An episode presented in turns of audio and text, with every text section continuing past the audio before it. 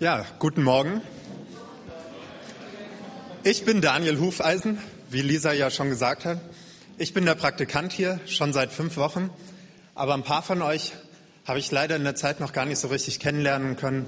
Jetzt könnt ihr mich zumindest mal kennenlernen. Ich bin leider nur noch eine Woche hier bei Elia und dann geht schon wieder zurück für mich nach Marburg, wo ich studiere. Die letzten Wochen, man kann fast sagen Monate, war ja immer wieder Armut das Thema hier im Gottesdienst.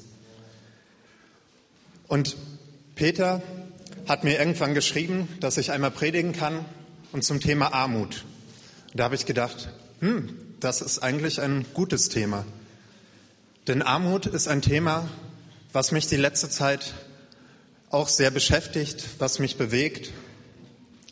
Unter anderem dadurch, dass ich einige Bücher dazu gelesen habe oder auf Blogs oder Predigten gehört. Aber ich habe auch letzten Sommer ein Praktikum gemacht, nicht in Erlangen, sondern in Kenia. Und da habe ich auch Armut wirklich erlebt. Ich war da in einem Heim für Straßenkinder, einer Schule und einer Kirche. Das war alles kombiniert. Heute möchte ich nicht so direkt über Armut sprechen, sondern mehr über Reichtum. Reichtum und Besitz. Reich oder reich? Was dieser Titel soll, das werdet ihr im Laufe der Predigt noch erfahren. Ich möchte in dieser Predigt zuerst einen Überblick geben. Was hat Jesus eigentlich zu dem Thema gesagt, zu Reichtum und Armut? Und dann im zweiten Teil schauen, was wir heute konkret tun können, wie wir das umsetzen können. Ja, was hat Jesus gesagt zu Reichtum, zu Armut? Was schreibt die Bibel dazu? Was schreiben die Evangelien? Heute werden wir uns besonders das Lukas-Evangelium anschauen, denn Lukas thematisiert das besonders häufig. Aber bevor wir uns die Texte anschauen, möchte ich kurz etwas darüber sagen, wie die meisten Menschen zur Zeit Jesu über Reichtum gedacht haben. Also im Alten Testament, was ja die Heilige, Heilige Schrift der Juden damals war und auch noch heute ist, da gilt Reichtum meistens als Segen. Aber nur so lange, wie der Reichtum gerecht und ohne Ausbeutung erwirtschaftet wurde. Aber auch schon das Alte Testament spricht von den Gefahren, die von Reichtum ausgehen. Denn Reichtum lenkt leicht vom Wesentlichen ab. Reichtum kann davon abhalten, sich mit den Weisungen Gottes zu beschäftigen, sagt das Alte Testament. Und Reichtum kann zu Gleichgültigkeit gegenüber Gott führen. Außerdem ist mit Reichtum und Besitz im Alten Testament ein Auftrag verbunden, der Auftrag, die Armen zu versorgen. Jesus nimmt all diese Dinge auf und verschärft sie sogar noch, was wir nachher noch hören werden. In der römischen Kultur zur Zeit Jesu, da wurde auch Reichtum meistens positiv gesehen. Aber auch da galt es, dass Reichtum rechtmäßig erworben werden sollte. Es gab auch ein paar richtig arme Leute, die galten so ein bisschen als Abschauben. Die wurden oft als Gauner bezeichnet. Es, es gab sogar ein paar Philosophen, die Armut positiv bewertet haben, aber das war äußerst selten. In Palästina, wo Jesus ja gelebt hat, da gab es zwar ein paar reiche Menschen, aber insgesamt war der Lebensstandard recht niedrig. Auch Jesus und seine Jünger waren eigentlich arm. Sie zogen umher, hatten kaum Besitz. Und Jesus hatte sowieso viel Kontakt zu armen Menschen, aber nur wenig zu Reichen. Trotzdem spricht Jesus immer wieder über das Thema Reichtum. Interessanterweise sagt er dabei nie etwas Positives über Reichtum. Einmal erzählt Jesus eine Geschichte von einem reichen Landwirt, der plötzlich noch reicher wird. In Lukas zwölf können wir das lesen. Jesus erzählte den Leuten dazu ein Gleichnis. Die Felder eines reichen Mannes hatten einen guten Ertrag gebracht. Der Mann überlegte hin und her, was soll ich tun? Ich weiß ja gar nicht, wohin mit meiner Ernte. Schließlich sagte er, ich weiß, was ich mache. Ich reiße meine Scheunen ab und baue größere. Dort kann ich mein ganzes Getreide und alle meine Vorräte unterbringen. Und dann werde ich zu mir selbst sagen, du hast es geschafft. Du hast einen großen Vorrat, der für viele Jahre reicht. Gönne dir jetzt Ruhe, iss und trink und genieße das Leben. Da sagte Gott zu ihm, du törichter Mensch, noch in dieser Nacht wird dein Leben von dir zurückgefordert werden. Wem wird denn das gehören, was du dir angehäuft hast? Jesus schloss diese Geschichte, indem er sagte, so geht es dem, der nur auf seinen Gewinn aus ist und der nicht reich ist in Gott. Diese Geschichte, dieses Gleichnis erzählt Jesus, um ein negatives Beispiel zu geben. So wie dieser Bauer soll man es nicht tun. Es war nicht falsch oder schlecht, dass der Mann erfolgreich war, dass er eine richtig große Ernte hatte. Das Problem ist, was er daraus macht, wie er damit umgeht. Er nimmt seinen Besitz und nutzt ihn für sich. Er setzt sich zur Ruhe, er genießt sein Leben, ohne an Gott und seine Mitmenschen zu denken. Er ist total auf seinen Reichtum, auf sein eigenes Wohl fixiert. Am Freitag habe ich beim Grillen mit Leuten aus meinem Hauskreis über Reichtum gesprochen. Vor allem sprachen wir darüber, was wir machen würden, wenn wir einmal im Lotto gewinnen. Ich muss sagen, das hat schon seinen Reiz. Ich weiß auch nicht, ob ich es so anders machen würde als dieser Kornbauer. Das Geld anlegen und dann mein Leben genießen, das klingt nicht schlecht, oder? Aber Jesus sagt zu solchen Leuten, sagt über den Bauern, so geht es dem, der nur auf seinen Gewinn aus ist und der nicht reich ist in Gott. Reich oder reich?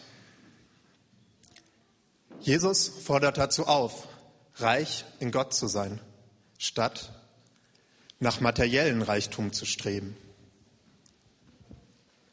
Wie kann das aussehen? Schauen wir uns erst einmal an, wie Jesus einmal einen reichen Mann begegnete. Eben, das war nur eine Geschichte, jetzt eine richtige Begegnung. In Lukas achtzehn steht, dass ein angesehener Mann zu Jesus kommt und ihn fragt, guter Meister, was muss ich tun, um das ewige Leben zu bekommen? Hier habe ich jetzt ein bisschen gekürzt. Jesus antwortet ihm, du kennst doch die Gebote, du sollst nicht. Jetzt zählt Jesus einige Gebote auf. Der Mann erwiderte, alle diese Gebote habe ich von meiner Jugend an befolgt. Da sagte Jesus zu ihm, eines fehlt dir noch. Verkaufe alles, was du hast, und verteile den Erlös an die Armen, und du wirst einen Schatz im Himmel haben. Und dann komm und folge mir nach. Der Mann wurde sehr traurig, als er das hörte, denn er hatte ein großes Vermögen.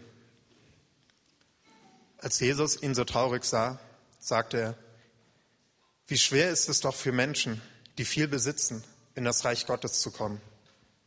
Er geht ein Kamel durch ein Nadelöhr, als dass ein Reicher ins Reich Gottes kommt. Da fragten die Zuhörer, wer kann dann überhaupt gerettet werden? Jesus antwortete, was bei dem Menschen unmöglich ist, das ist für Gott möglich. Oh, da hat der Mann einen Schock gekriegt. Er soll alles, alles, was er hat, verkaufen und das Geld den Armen geben. Nein, das kann er nicht. Ich muss sagen, ich habe meistens, wenn ich diese Geschichte gehört habe, schon im Kindergottesdienst und später öfters, dann habe ich meistens gedacht, ja, das gilt für die ganz reichen Leute, aber nicht für mich. Ich bin ja nicht reich. Und außerdem steht bei mir Jesus sowieso an der ersten Stelle. Das passt dann schon.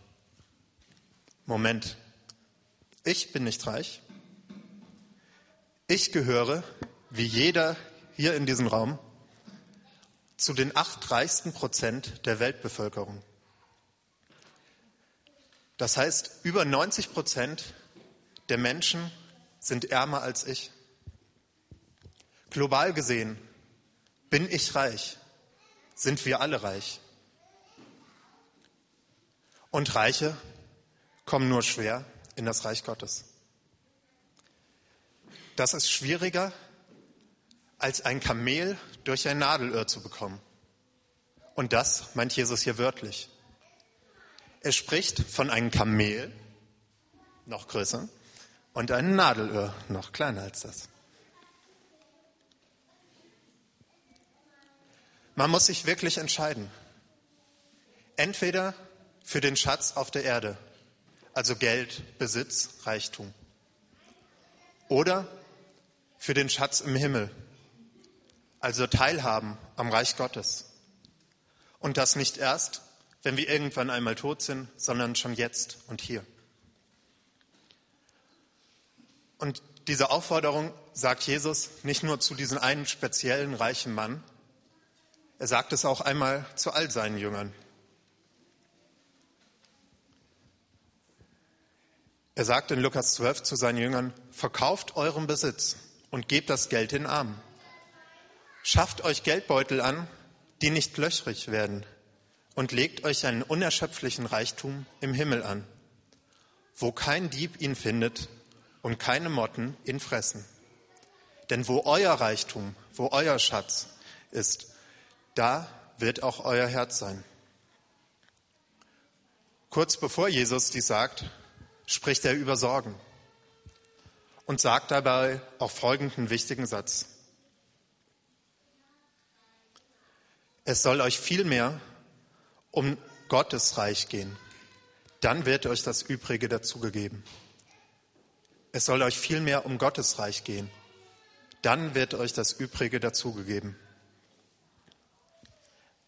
Reich oder reich? Es geht um diese Frage. Will ich reich sein oder geht es mir um sein, um Gottes Reich? Jesus ist da eindeutig. Er sagt, verkauft euren Besitz, denn es soll euch vielmehr um Gottes Reich gehen.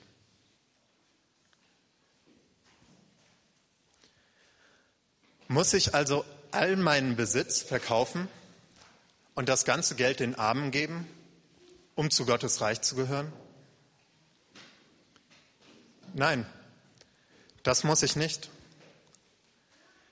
Auch in der Bibel gibt es einige Beispiele von Nachfolgern Jesu, die noch Besitz haben, die man auch als reich bezeichnen könnte.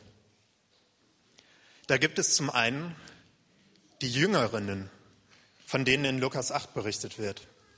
Die sind gar nicht so bekannt, aber eigentlich ganz spannend. Dort heißt es, dabei begleiteten ihn die zwölf, also die zwölf Jünger, sowie einige Frauen. Die werden dann noch aufgezählt, wie die alle heißen. Alle diese Frauen dienten Jesus und seinen Jüngern mit dem, was sie besaßen. Sie dienten Jesus mit dem, was sie besaßen. Ein anderes Beispiel ist der Zachäus, der reiche Zolleinnehmer. Jesus lädt sich bei diesem reichen Mann zu Hause ein und isst mit ihm. Einige Leute regen sich darüber auf, aber Zachäus sagt dann zu Jesus, dass er nun die Hälfte seines Besitzes verkaufen will oder die Hälfte seines Besitzes an die Armen geben will. Er gibt die Hälfte seines Besitzes, also nicht alles, er behält etwas. Trotzdem sagt Jesus, dass er gerettet ist, ohne völligen Besitzverzicht. Sowohl die Jüngerinnen als auch Zachäus haben also noch Besitz. Man kann sie als reich bezeichnen. Aber sie teilen, was sie haben.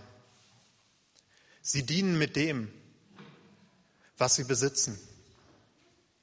Sie geben es Jesus, sie geben es seinen Jüngern und den Armen. Sie dienen sozusagen Gott, der Kirche und den Menschen. Und das ist eigentlich der Schatz im Himmel.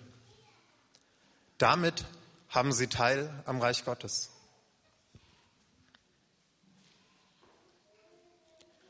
Reich oder reich? Die Frage ist, wem diene ich mit meinem Besitz? Mir selbst oder Gott? Geht es mir darum, dass ich reich bin? Oder geht es mir um Gottes Reich? Um was geht es euch? Wie geht ihr mit eurem Besitz um?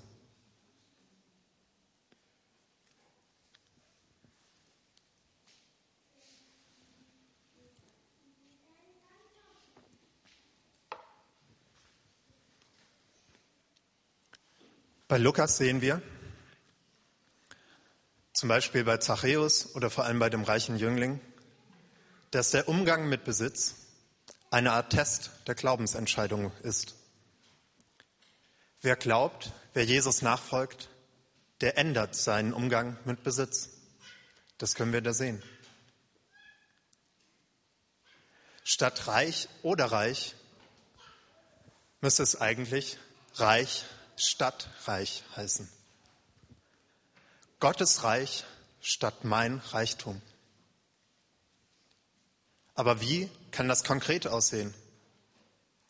Wie können wir das heute umsetzen?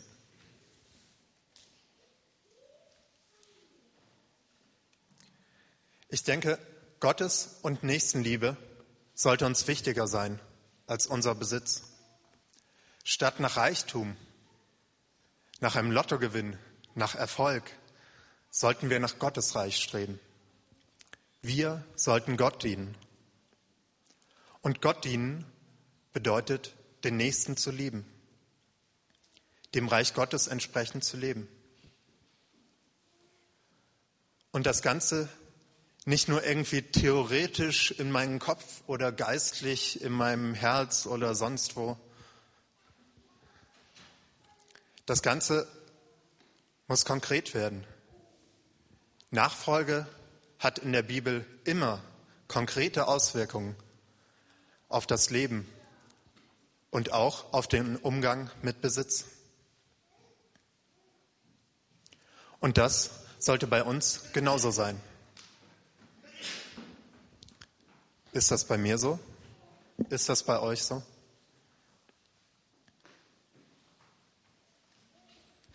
Hm. Aber was für Auswirkungen sollte das auf den Umgang mit Besitz haben? Wie kann das konkret in der Praxis aussehen? Ich denke, völliger Besitzverzicht ist für die meisten hier schwierig. Irgendwie funktioniert das nicht so richtig. Dann könnten wir nicht mehr verantwortlich mit unserer Familie leben, in dieser Gesellschaft leben. Das kann es irgendwie für die Masse von uns nicht sein. Aber es gibt Dinge, die wir tun können. Wir können Geld geben. Wir können teilen, unseren Besitz teilen. Lokal und global. Über Armut in Erlangen haben wir jetzt vor zwei Wochen gesprochen. Und da können wir was tun, aber genauso weltweit, bei der weltweiten Armut. Dabei ist es aber wichtig, dass wir Hilfe schaffen, die keine unnötigen Abhängigkeiten schafft. Aber das ist oft gar nicht so einfach zu entscheiden. Welche Möglichkeiten, welche Projekte sind jetzt gut? Welche eher schwierig? Ich möchte da mal zwei Beispiele geben, die ich auch letztes Jahr selber in Kenia erlebt habe. Einmal Altkleider. Das kennen wir ja alle, Altkleidersammlung. Wir schmeißen unsere alten Klamotten in irgendwelche Container oder Säcke. Die werden auf einen weiten Weg mit relativ hohen Transportkosten nach Afrika transportiert und dort dann an die armen Menschen verkauft. Und wie man hier auf dem Foto erkennen kann, die Sachen kommen an, die werden dort verkauft. Und die werden wirklich zu Preisen verkauft, sodass die Armen sich das leisten können. Eigentlich also gar nicht so schlecht. Aber es ist auch ein Problem dabei. Nämlich gegen diese Preise, die für die Altkleider verlangt werden, da kommt die kenianische Textilindustrie nicht an. Sie können nicht zu diesem Preis produzieren. Das heißt, die Leute können nicht in der Textilindustrie arbeiten, weil es keine Arbeitsplätze gibt. Das heißt, sie sind arm und müssen sich Altkleider kaufen. Ist also schwierig. Gibt es denn Alternativen, was wir mit unseren alten Klamotten machen können? In die Mülltonne werfen ist auch nicht so das Wahre, oder? Also ich denke, es gibt ein paar Möglichkeiten.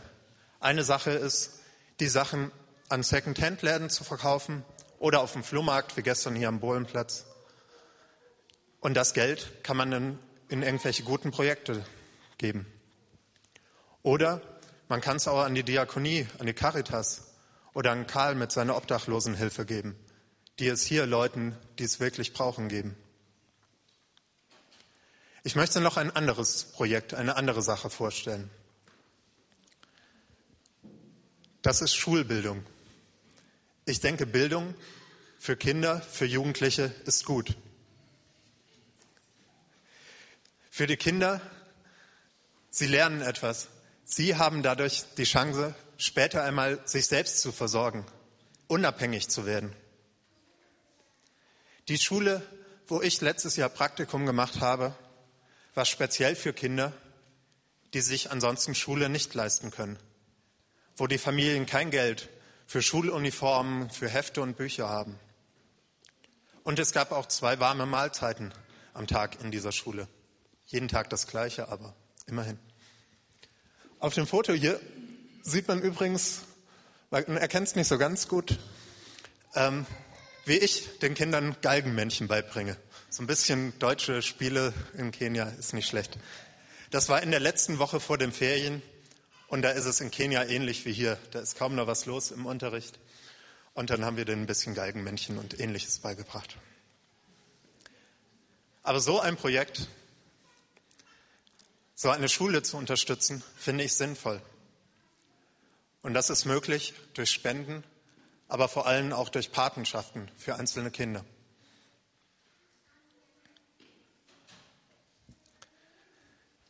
Ja, etwas anderes, wo wir viele Möglichkeiten haben und wo wir auch wirklich Macht und Einfluss haben, ist der Konsum. Ich kann beim Geld ausgeben, ich kann dadurch meinen Nächsten lieben. Dienender Konsum ist möglich.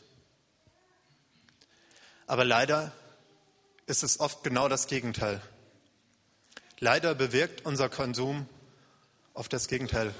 Er bewirkt oft Ausbeutung und Ähnliches. Der Dritte Weltladen und Attac Erlangen, die haben letztes Jahr zweimal eine globalisierungskritische Stadtführung gemacht. Ich würde das jetzt auch gerne mit euch machen, aber dafür fehlt ein bisschen die Zeit, dass wir jetzt einmal durch die Stadt laufen. Deshalb machen wir jetzt ein, eine virtuelle Stadtführung. Wir werden uns gleich verschiedene Pro- Produkte, die eigentlich jeder immer wieder kauft, anschauen. Und wir fangen an mit Turnschuhen. Ich brauche mal zwei Leute, die Turnschuhe anhaben. Wer hat Turnschuhe an? Nicht drücken, das ist nichts, nichts Gefährliches, was man machen muss. Ja, einmal bitte. Ähm, ja, bevor kein anderer. Die anderen haben nur Flipflops an, dann, das ist schon eher ein Turnschuh. Gut. Äh, kann mal einer einen Schuh ausziehen? Ja, klar. Nee, nur einer. Ich will nur mal so einen.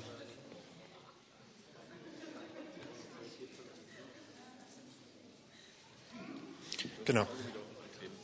Nein, das ist das Tape von, ja. von Zeug hier. Irgendwie. Also hier haben wir einen Turnschuh. Das da unten ist Tape. Das da unten ist Tape. Ähm. Und wir stellen uns jetzt mal vor, dieser Turnschuh würde hundert Euro neu kosten. Passt das ungefähr? Ja, ungefähr dreißig. Ähm, wir stellen uns mal vor, er würde hundert Euro kosten. Und ich habe jetzt eine kleine Aufgabe für euch, ein Puzzle.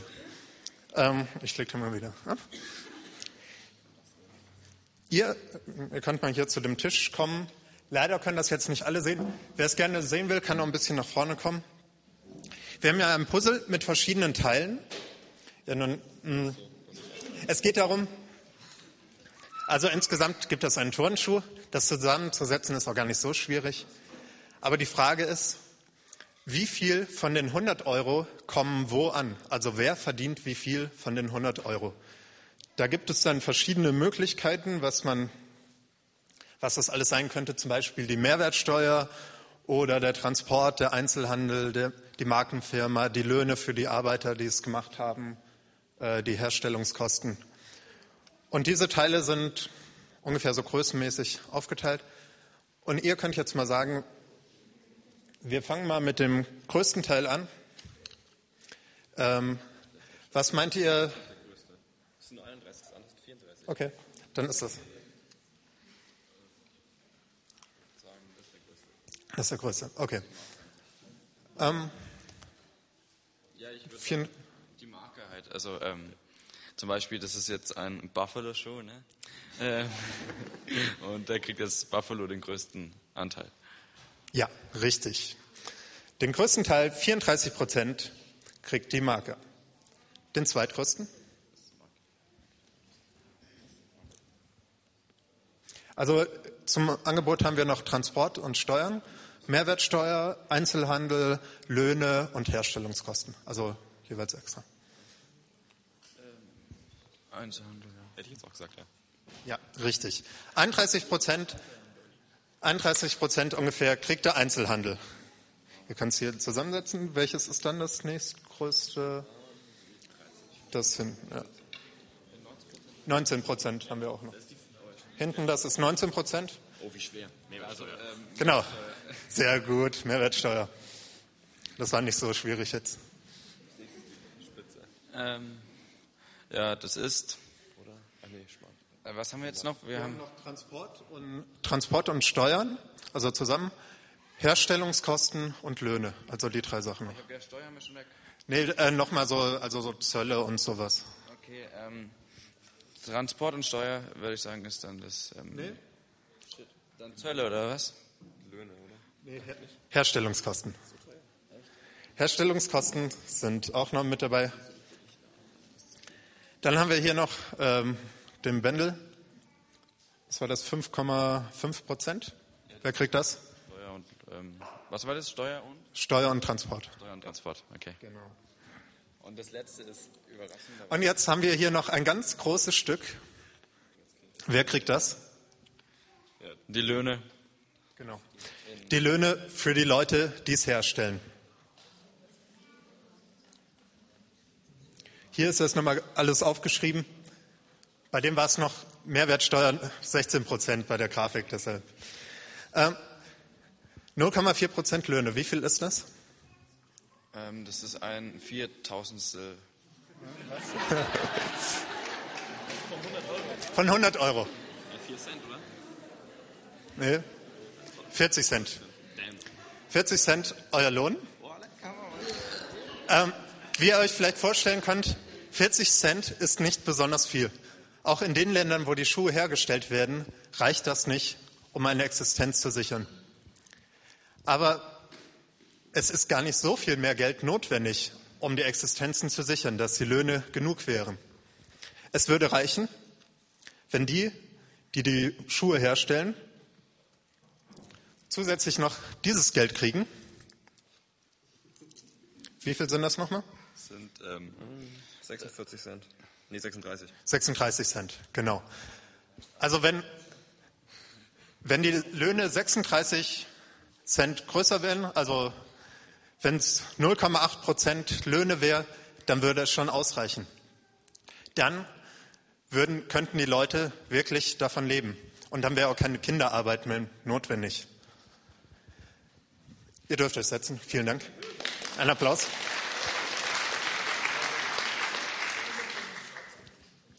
Und ich glaube, die meisten von uns, die bereit sind, hundert Euro für einen Schuh auszugeben, wären auch bereit, hundert Euro sechsunddreißig auszugeben, oder? Ja. Aber was können wir da machen? Ich glaube, wir können uns an die Firmen wenden. Wir können danach fragen, wie produziert wird, wie viel Löhne die kriegen. Und wir können sagen, dass wir das nicht okay finden, dass wir die Schuhe nicht kaufen, wenn nur so wenig dahin geht. Also hier von Erlangen aus müsste das ja möglich sein, da mal nachzufragen. Es gibt auch eine Kampagne für saubere Kleidung. Und diese Kampagne versucht, da aufzuklären über solche Sachen und auch an die Öffentlichkeit zu gehen und Druck auszuüben auf die großen Firmen. Ich habe jetzt noch ein weiteres Produkt. Saft. Wenn man so in den Supermarkt geht, zum Beispiel bei Norma, dann gibt es da Apfelsaft und auch O-Saft. Und interessanterweise, wenn man die Preise vergleicht, gerade bei den günstigeren Sachen, die sind meistens gleich, oder? Also es ist, oft wird O-Saft zum gleichen Preis angeboten wie der Apfelsaft. Aber wie kommt das? Der Apfelsaft kommt aus Deutschland. Der hat keinen weiten Transport und so weiter. Der kann relativ nah angebaut werden. Und der O-Saft, der kommt meistens, meistens kommen die Orangen aus Brasilien. Aber wie ist es möglich, dass da der gleiche Preis bezahlt wird? Wie, wie kommt es, dass es, gleiche, dass es das Gleiche kostet? Es ist wie eben bei den Turnschuhen, sind es die Löhne. Ein Orangenpflücker in Brasilien kriegt im Monat ungefähr hundert Euro. hundert Euro Lohn im Monat für die ganze Zeit arbeiten. Und das Leben in Brasilien ist nicht so viel billiger als hier in Deutschland, fast genauso teuer. Das heißt, wenn, die, wenn eine Familie überleben will, müssen die Kinder mithelfen. Ansonsten verdienen sie nicht genug. Und so ist es, dass in Brasilien über eine Million Kinder unter vierzehn Jahre Orangen pflücken. Und die meisten von denen, mehr als die Hälfte von denen, arbeitet mehr als vierzig Stunden in der Woche. Jeder vierte Orangenpflücker in Brasilien ist ein Kind. Die Kinder müssen dann mit einem umgehängten, umgehängten Sack auf die Bäume klettern und die Orangen pflücken. Und dann müssen sie auch noch die Kisten schleppen mit den Orangen. Ich brauche jetzt mal ein Kind. Sehr gut. Kannst du uns mal schnell verraten, wie alt du bist? Ich bin jetzt zehn. Du bist jetzt zehn. Wenn du in Brasilien wärst, wäre es relativ wahrscheinlich, dass du nicht zur Schule gehen würdest, sondern Orangen pflücken müsstest. Und dann müsstest du jeden Tag ähm, ungefähr sechzig Kisten mit Orangen zu dem Ladeplatz transportieren, wo der L K W die abholt. Eine Kiste wiegt ungefähr achtundzwanzig Kilo. Wir testen das jetzt mal, ob du äh, ein guter Orangenpflücker wirst.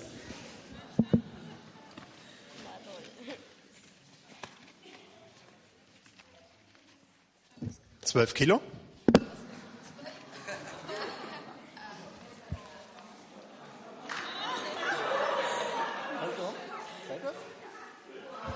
Das sind jetzt vierundzwanzig Kilo, also noch nicht ganz das.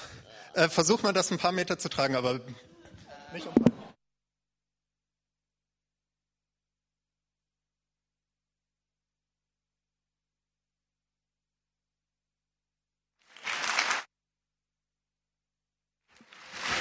Und?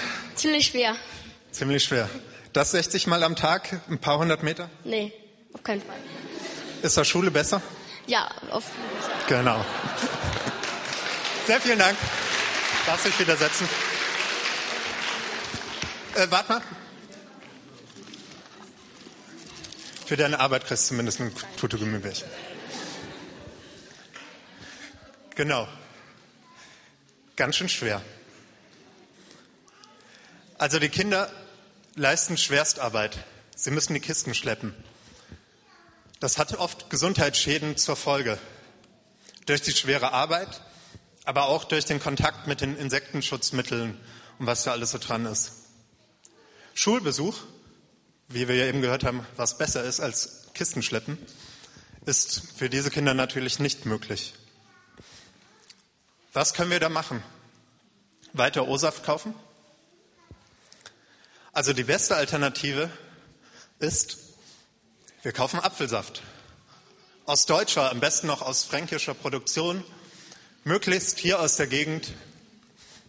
Insgesamt ist es das Beste, wenn man lokal einkauft. Die Sachen, die es in der Gegend gibt. Das heißt auch Erdbeeren nicht unbedingt an Weihnachten kaufen, sondern im Sommer, wenn auch hier welche wachsen. Und nicht die, die dann aus Spanien kommen, sondern von hier. Oder wir kaufen fair gehandelten Orangensaft mit dem Transfer-Logo. Das habt ihr bestimmt schon mal auf irgendwelchen Produkten gesehen. Der ist dann garantiert ohne Kinderarbeit. Gut, kommen wir zum nächsten Produkt. Am Freitag war ich einkaufen. Ich wollte fair gehandelte Schokolade kaufen. Der Dritte Weltladen hier hatte schon zu, also bin ich zum Handelshof. Beim Handelshof gibt es inzwischen fair gehandelten Gepa-Kaffee, aber keine Schokolade. Im Kaufland wurde ich dann fündig. Dort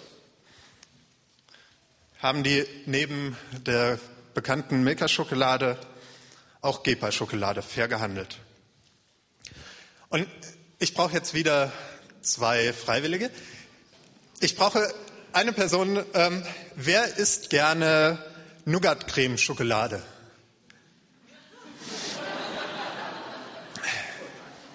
Flo, du darfst kommen. Erstmal eine Tafel, nicht essen, muss noch was mitgemacht werden. Äh, wer isst gerne weiße Schokolade? Du kannst kommen. Gut. Ihr habt jetzt jeder hier eine Tafel Schokolade. Und wir machen jetzt was Ähnliches wie eben mit dem Turnschuh.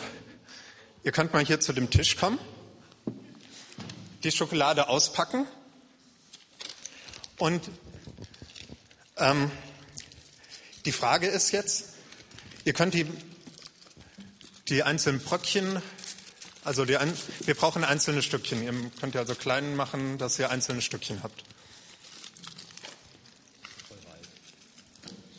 Linda, du kannst hier vielleicht noch helfen. Du isst ja auch gerne weiße Schokolade, dann... Gut. Ähm, das sind irgendwie. Dann habe ich mich verzählt, das sind nur fünfzehn Stückchen, egal. Ähm, es geht jetzt darum, zu schauen, wie viel von dem Preis, von der Schokolade, von der Tafel Schokolade, kriegt der Händler, wie viel kriegt die Schokoladenfirma, wie viel geht für Transport und Verpackung drauf. Und wie viel kriegt der Bauer? Ihr könnt das jetzt hier auf diesem Blatt verteilen, so ein Stückchen. Wisst ihr, wie es ungefähr funktioniert? Also wenn ihr meint, die, die Hälfte kriegt, der, ähm, kriegt die Firma, dann die Hälfte der Stückchen bei der Firma hinlegen. Und wo ihr das dann richtig geschätzt habt, äh, die Schokolade dürft ihr essen, den Rest bald ich. Gut, wir haben... Hier schon mal beim Händler. Achso, der ist noch nicht fertig. Okay. Also das Beste wäre, wenn du achtzehn Stückchen daraus basteln würdest. Ich bastel doch schon so Vierteldinger. Ja, also so, dass am Ende, Ende achtzehn sind dann.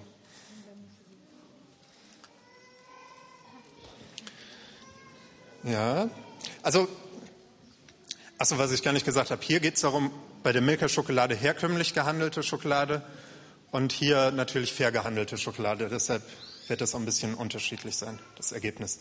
Also wir sehen, das soll eins sein? Also es sind ganze Stückchen. Es sind immer ganze Stückchen schon. Dann. Ja, dann, dann muss ich das dann noch ein Stück weg tun. Aber. Ja. Ja, aber das, ja, dann, das sind ja viel größere Stückchen als da, da kann ich gar nicht so kleine unterteilen.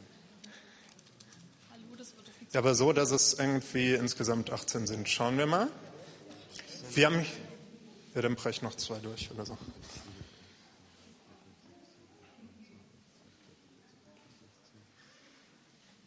Genau, bei der Milka-Schokolade haben wir bis jetzt sechs Stückchen, sieben Stückchen beim Händler liegen.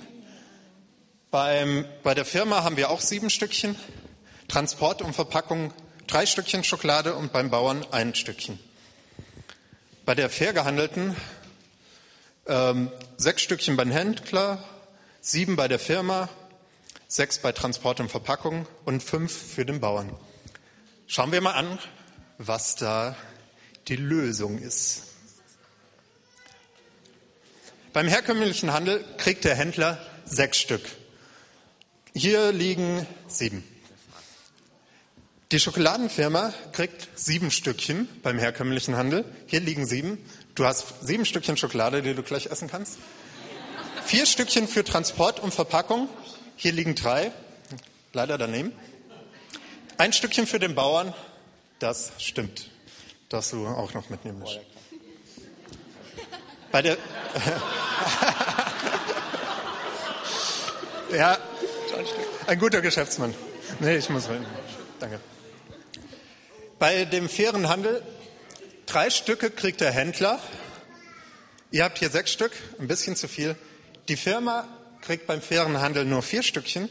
Ihr habt ja auch sieben, auch ein bisschen zu viel. Transport und Verpackung drei Stückchen. Habt ihr sechs liegen, auch ein bisschen zu viel. Aber der Bauer kriegt bei euch hier fünf Stückchen, aber in echt kriegt er sogar acht Stückchen. Das heißt, ja, der wird voll dick, mein Flo. Ihr dürft euch trotzdem hier jeder eine Reihe mitnehmen. Ja, vielen Dank euch.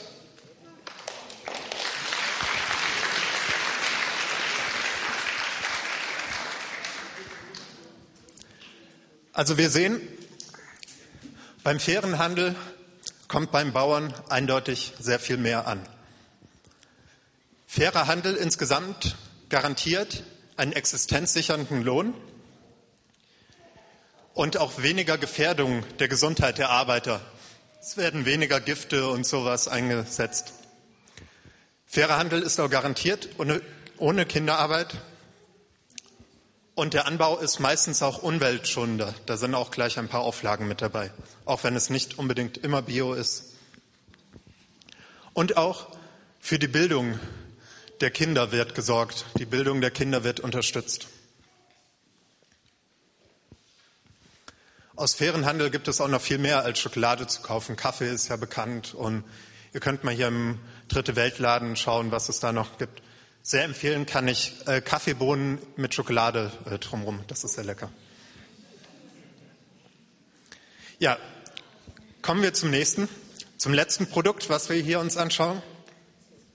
Jetzt habe ich eine Frage an euch alle. Es geht um Kleidung. Was meint ihr, wie viel Kilogramm Kleidung kauft ein Deutscher pro Jahr, so im Durchschnitt? Irgendwie laut was reinrufen, so dass ich was... Mehr als zehn, weniger als zwanzig ist es? Weniger als zwanzig. Weniger? Weniger als fünfzehn ist es sogar? zwölf. Wer hat zwölf gesagt? Sehr gut. Das gibt auch ähm, zwei Stückchen faire Schokolade. Genau. zwölf Kilo Kleidung kauft der Deutsche. Andere Frage, wie viel Kleidungsstücke, also nicht Kilo, wie viel Kleidungsstücke kauft ein durchschnittlicher Inder pro Jahr. Also Indien ist ja jetzt nicht das allerärmste Land, aber auch nicht. Zwei habe ich da gehört. Das war genau Richtung. Zwei Kleidungsstücke kauft ein Inder pro Jahr.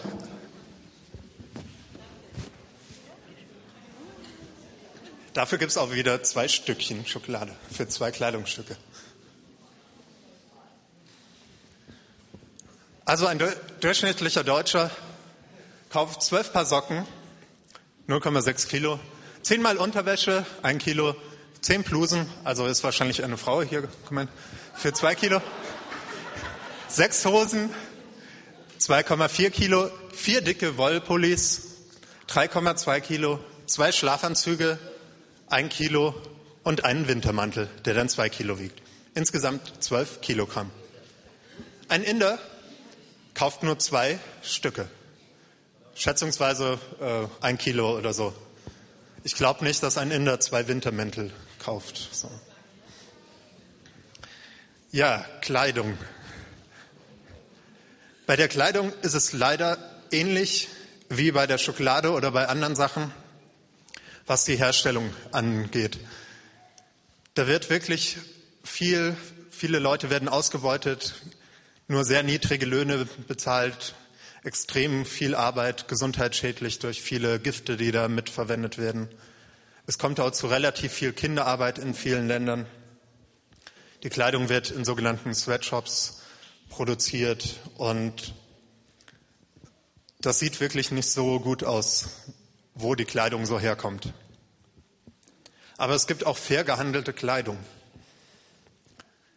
Zwei Freundinnen von mir versuchen seit ein Weilchen fair gehandelte Kleidung zu kaufen.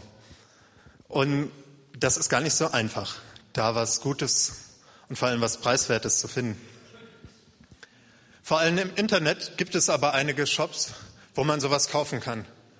Auch mit richtig guten Kleidungsstücken, verschiedene Sachen, auch Schuhe gibt es da zu kaufen. Weil ihr euch das jetzt sowieso nicht merken könntet, werde ich morgen auf den Elia-Blog ein paar Links zu solchen Shops draufstellen, dann könnt ihr mal schauen. Und es gibt aber auch noch Alternativen zu fair gehandelter Kleidung. Ich denke, es ist auch gut, Kleidung einfach im Second-Hand-Shop zu kaufen, die ansonsten weggeschmissen würde. Und sowieso weniger kaufen. Vielleicht nur sechs Kilo statt zwölf Kilo. Und dann könnte ich es mir auch leisten, bei sechs Kilo Kleidung die fair gehandelten zu kaufen. Ich sollte also bereit sein, mehr als nur die kleinen Preise für Produkte zu zahlen. Ich sollte bereit sein, so viel zu zahlen, dass der Erzeuger davon leben kann. Egal, ob es bei der Milch ist, sodass der fränkische Bauer da ordentlich bezahlt wird, oder beim Kaffee, wo die Familie in Afrika oder Südamerika überleben soll. Ja, das ist dann teurer. Ja, die meisten von uns können sich fair gehandelte Lebensmittel und Kleidung nicht einfach so leisten. Ja, es kann auch sein, dass wir unseren Lebensstil ändern müssen dafür. Ja, vielleicht müssen wir auf etwas verzichten. Wahrscheinlich schon. Ja, vielleicht müssen wir sogar etwas verkaufen, was wir schon haben. Zum Beispiel irgendein Luxusgegenstand, den Kaffeevoll- Kaffeevollautomaten zum Beispiel. Und von dem Geld, was wir da dafür kriegen würden oder was wir sparen würden, wenn wir den erst gar nicht kaufen, könnten wir uns einige Monate fair gehandelten Kaffee leisten. Ich kann das natürlich leicht sagen, ich habe so ein Ding nicht. Ähm, aber vielleicht ist es bei mir meine Schallplatten oder meine D V D-Sammlung. Jeder sollte darüber nachdenken, wie er seinen Besitz nutzt. Dienen wir mit unserem Besitz Gott? Dienen wir unseren Mitmenschen? Oder beuten wir nur aus?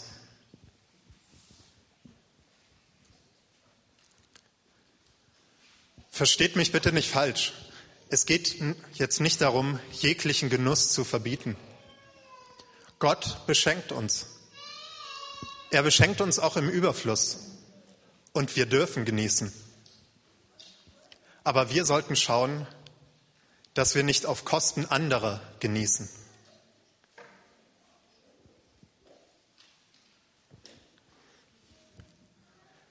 Wenn wir das dann tun, wenn wir darauf achten, dann wird das Auswirkungen haben.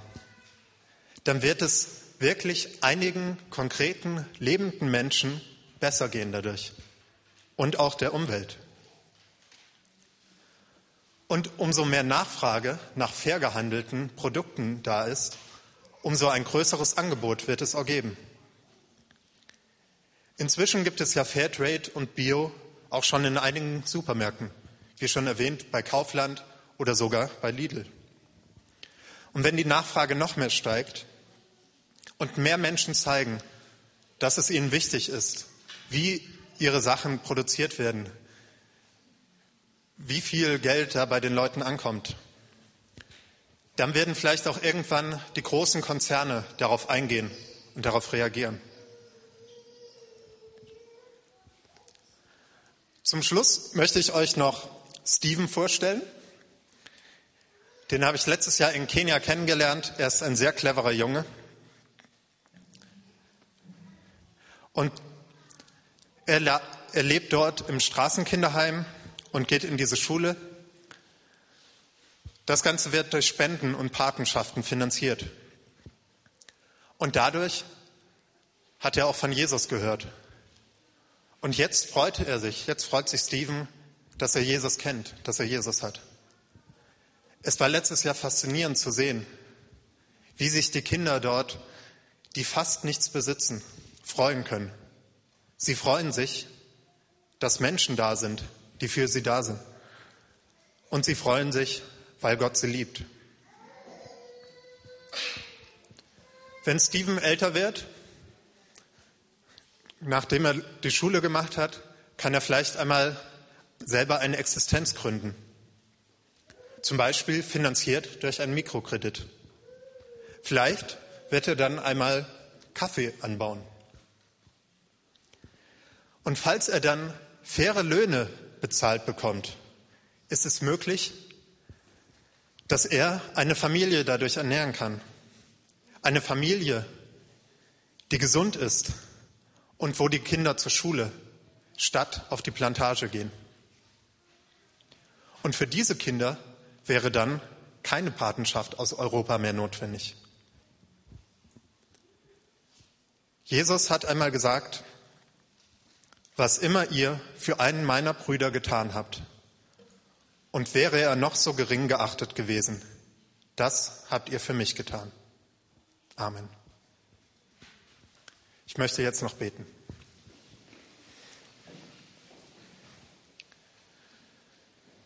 Gott, ich danke dir, dass du uns so gut versorgst. Ich danke dir, dass du uns liebst, dass du bei uns bist. Ich danke dir, dass du dein Reich baust. Und ich bitte dich, dass du uns offene Augen schenkst, dass du uns das immer wieder zeigst, wie wir durch unseren Besitz, durch unser Verhalten dir dienen können, wie wir unseren Mitmenschen dienen können. Ich bitte dich, dass du uns da Wege zeigst, wie das möglich ist. Amen.